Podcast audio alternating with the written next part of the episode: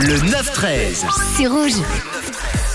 Et à 10h35, chaque jour, les amis, on part décrypter une expression. On se balade dans la langue française avec une expression qu'on pioche chaque jour et on la décrypte ensemble avec le pourquoi on dit ça. Et aujourd'hui, on va s'intéresser à une expression qu'on connaît tous. C'est l'expression c'est la fin des haricots. Expression qui signifie en gros c'est la fin euh, de tout. C'est la, la fin. C'est la fin du monde limite. C'est une anecdote assez sombre euh, qui découle de son origine. Elle serait née d'abord au XXe siècle dans les cantines de certaines écoles, de certains internats. Et à cette époque, on ne vivait pas comme aujourd'hui où à la cantine le vendredi on avait le petit menu avec les fameuses frites le jour des frites. Non, non, à cette époque c'était un peu plus la crise, si bien que fréquemment, lors euh, des journées euh, les plus sombres, les cuisiniers n'avaient que des haricots à servir et les haricots à cette époque étaient considérés comme un aliment médiocre et très très commun. Manger des haricots était alors vu comme euh, limite bah, une punition. Alors quand arrivait la fin des réserves des haricots, c'était la fin de tout pour les élèves